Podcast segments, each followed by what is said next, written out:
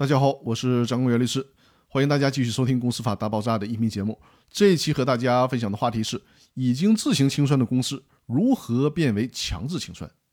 公司解散之后，如果自行组织了清算，那通常法院是不应该再做干预的。但是呢，清算纪要当中规定，虽然自行成立了清算组，但如果清算组故意拖延清算，或者存在其他违法清算，可能严重损害债权人或者股东利益的时候，债权人或者股东可以向人民法院申请强制清算，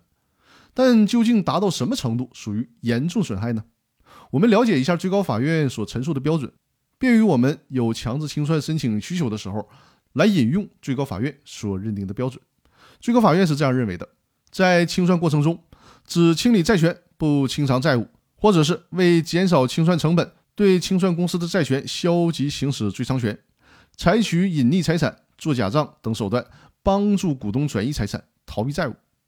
针对公司债权债务编制虚假的清算报告，不向债权人履行清算告知义务，搞暗箱操作，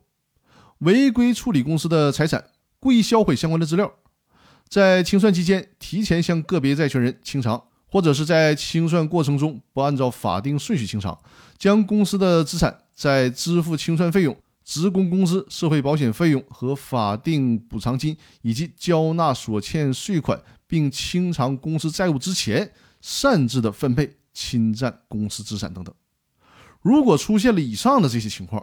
即便是公司已经自行组织了清算组，公司的债权人和公司的股东依然可以向法院申请对公司进行强制清算，从而呢阻止清算组的胡作非为，并且维护债权人或者是公司股东自身的合法权益。那好，本周的分享内容就到这里了。欢迎大家多多订阅我的《公司法大爆炸》音频专栏，也欢迎把我的专栏分享给身边的朋友。本期的分享就到这里，祝大家周末愉快，我们下周继续。